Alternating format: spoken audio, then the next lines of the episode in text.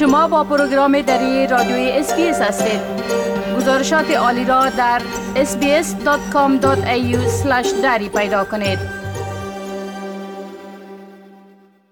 شنونده های عزیز حال همکار ما سام انوری درباره تازه ترین و مهمترین خبر روز صحبت می کنند.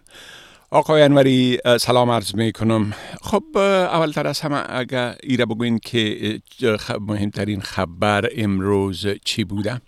با سلام به شما و شنوندگان عزیز. خب چنان که می‌دانید ما در هفته پناهنده قرار داریم و دوشنبه 20 جون روز جهانی پناهندگان بود و چی خبری می‌تونه بزرگتر و خوشتر از این باشه که در روز جهانی پناهنده یک پناهنده سابق افغان به مجلس سنای استرالیا راه پیدا کنه. روز دوشنبه کمیسیون انتخابات استرالیا نتایج نهایی انتخابات سنا در استرالیا غربی را اعلام کرد و فاطمه پیمان نامزد افغان تبار حزب کارگر برای مجلس سنای فدرال ششمین و آخرین کرسی متعلق به استرالیا غربی را از آن خود کرد. البته یادآوری یک نکته را اینجا ضروری می‌دانم چون از لابلای نظرات همزبانان ما در شبکه های اجتماعی متوجه شدم که برخی ها فکر می‌کنن خانم پیمان به مجلس سنای استرالیا غربی راه یافته است.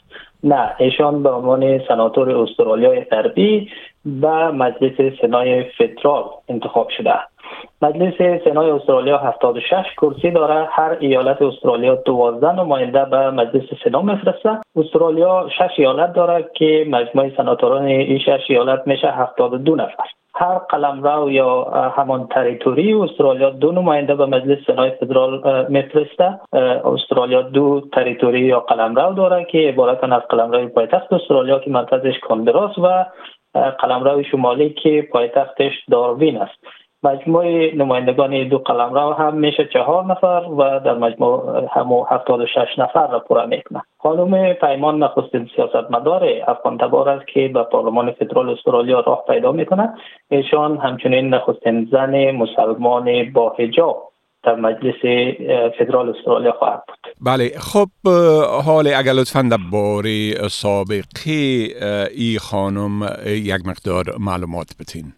بله طبق معلوماتی که از خود خانم پیمان و حزب کارگر و سایر رسانه ها در دست داریم ایشان در کابل متولد شده و در سال 2003 زمانی که حدود 7 سال داشته به همراه خانواده خود به استرالیا آمده. پدرش که قبلا به عنوان پناهنده به استرالیا آمده بود البته قبل از سال 2000 در شغلهای کمک آشپز نگهبان امنیتی و راننده تاکسی کار کرد تا مخارج خانواده خود را تأمین کنه. خانم پیمان گفته که پدرش از قوم تاجیک افغانستان و مادرش از ازبک های اصالتا ازبکستانی است که به افغانستان مهاجرت کرده بود. خانم پیمان بعد از آمدن به استرالیا به همراه سه خواهر و برادرش در نواحی شمالی شهر پر بزرگ شده. ایشان که بزرگترین فرزند خانواده خود است از پدرش به عنوان یک الگو در زندگی خود نام برده. پدر خانم پیمان در سال 2018 به دلیل اطلاع به سرطان خون فوت کرده که خانم پیمان از این رویداد به عنوان یک نقطه عطف برای درک رنج هایی که او کشیده بود نام برده. خانم پیمان از سال 2017 بدین سو یکی از اعضای هیئت مشورتی مسلمان پلیس استرالیا غربی بوده و همچنین به عنوان هماهنگ کننده سیاسی اتحادیه کارگران متحد کار کرده. بله.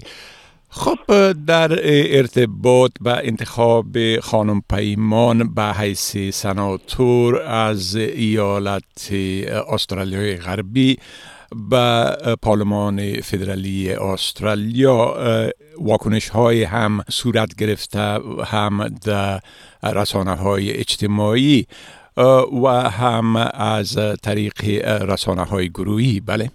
بله بدون شک انتخاب خانم پیمان یک رویداد تاریخ ساز به شما میره. خودش هم ضمن اعلام با افتخار خبر از انتخاب خود به شدت ابراز خورسندی کرده و از حمایت هواداران خود هم تشکر کرده. نخست وزیر آنتونی البنیزی و همچنین سایر نمایندگان حزب کارگر هم از انتخاب خانم پیمان استقبال کرده و انتخاب او را تبریک گفته و این رویداد را یک رویداد تاریخ ساز توصیف کرده. بسیاری ها از جمله سفارت افغانستان در کانبرا از همزمانی رویداد با روز جهانی پناهنده ابراز خرسندی کرد انتخاب او همچنین در بین کاربران افغان رسانه های اجتماعی در استرالیا و همچنین در سراسر جهان باستاب گسترده داشته. بله خب بسیار تشکر و باید ما علاوه کنم که اس دری هم هماره در تلاش بوده که با خانم پیمان صحبت بکنه و تا حال ما موفق نشدیم. و این تلاش های خود حتما ادامه میتیم و امیدوار هستیم که بتانیم صحبت با اونا داشته باشیم. خب بسیار تشکر آقای انوری از این معلوماتتان و از این خبر بسیار جالبتان و فعلا شما را به خدا میسپارم و روز خوش برتان آرزو می‌کنم. تشکر از شما. خدا نگهدار. بپسندید شریک سازید و نظر دهید. اسپیس دری را در فیسبوک تعقیب کنید.